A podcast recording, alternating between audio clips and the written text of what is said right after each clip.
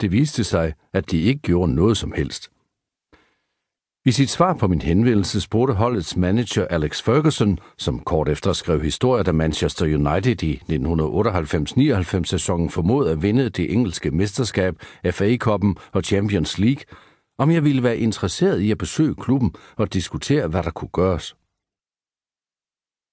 Dengang blev søvn ikke betragtet som en præstationsfaktor, men jeg var så heldig, at sportsvidenskab langsomt var ved at blive en del af spillet, og at en af alle tiders bedste managers nysgerrighed var blevet vagt.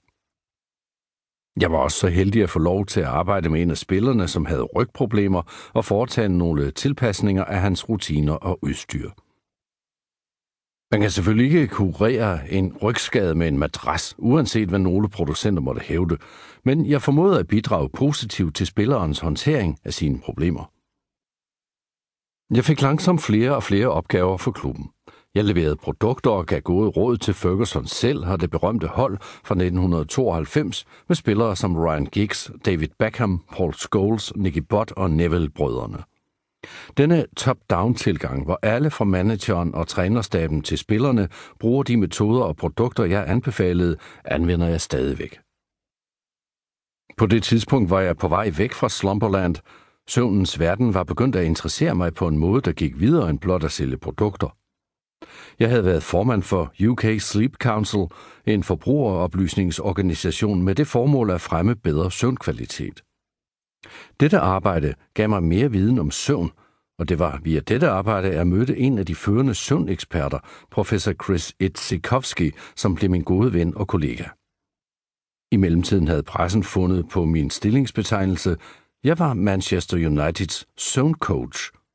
Hvad laver han? spurgte medierne. Putter han spillerne om aftenen?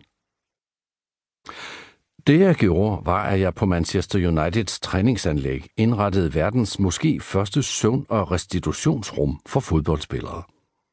Mange topklubber har selvfølgelig i dag sådanne rum, men det her var det første. Andre begyndte at høre om mig. De er Manchester Uniteds spillere, som spillede på det engelske landshold, de typer, som ikke vil nøjes med det næstbedste, fik kort tid efter øh, fodboldforbundets Andy Oldknow og landsholdets fysioterapeut Gary Levin, som også var Arsenals fysioterapeut, til at sende bud efter mig. Jeg arbejdede med landsholdet og sørgede for, at de fik nyt soveudstyr og rådgav spillerne om, hvordan de kunne forbedre deres søvnvaner. Gary kunne se fidusen med mit arbejde og inviterede mig til at arbejde med Arsenal, hvor en ny manager ved navn Arsene Wenger havde travlt med at ændre mange hævdvundne tilgange til fodbold. En anden af de manager, der var begyndt at interessere sig for sportsvidenskab, var Sam Allardyce, der på det tidspunkt var manager for Bolton Wanderers. Også han henvendte sig til mig. Senere arbejdede jeg med det britiske cykelforbund, hvor jeg rådgav stjerner som banerytterne Chris Hoy, Victoria Pendleton, Jason Kenny og Laura Trott, og med Team Sky herunder deres Tour de France-sejr, som en del af manager David Brailsfords program for marginale forbedringer, hvor jeg designede bærbart soveudstyr, som rytterne kunne sove på som alternativ til sengene på deres hotelværelser. Jeg samarbejdede med britiske deltagere ved OL og de paralympiske lege, sportsudøvere inden for sportsgrene som roning, sejlsport, bobslede, BMX og cykelcross, såvel som med rugby og crickethold. Jeg begyndte også at arbejde med flere fodboldklubber, herunder Manchester City, Southampton, Liverpool og Chelsea. Denne revolution inden for sportsverdenen var ikke begrænset til Storbritannien. Søvn er jo et universelt fænomen. Jeg blev inviteret til at arbejde med førende europæiske fodboldklubber, som for eksempel Real Madrid. Jeg rådgav klubben om, hvordan de kunne indrette de luksuriøse spillerlejligheder på deres træningsanlæg til optimale restitutionsrum for deres verdensklassespillere.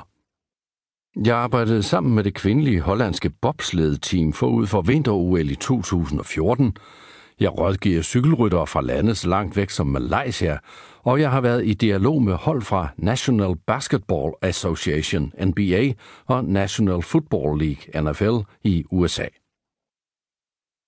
Alt dette skete, fordi jeg var den første, som stillede spørgsmålet om elitesportsudøveres søvn og restitution, og fordi Alex Ferguson, som gennem alle sine årtier som manager aldrig mistede lysten til at afprøve nye idéer, var tilstrækkeligt åben for at lade mig lede efter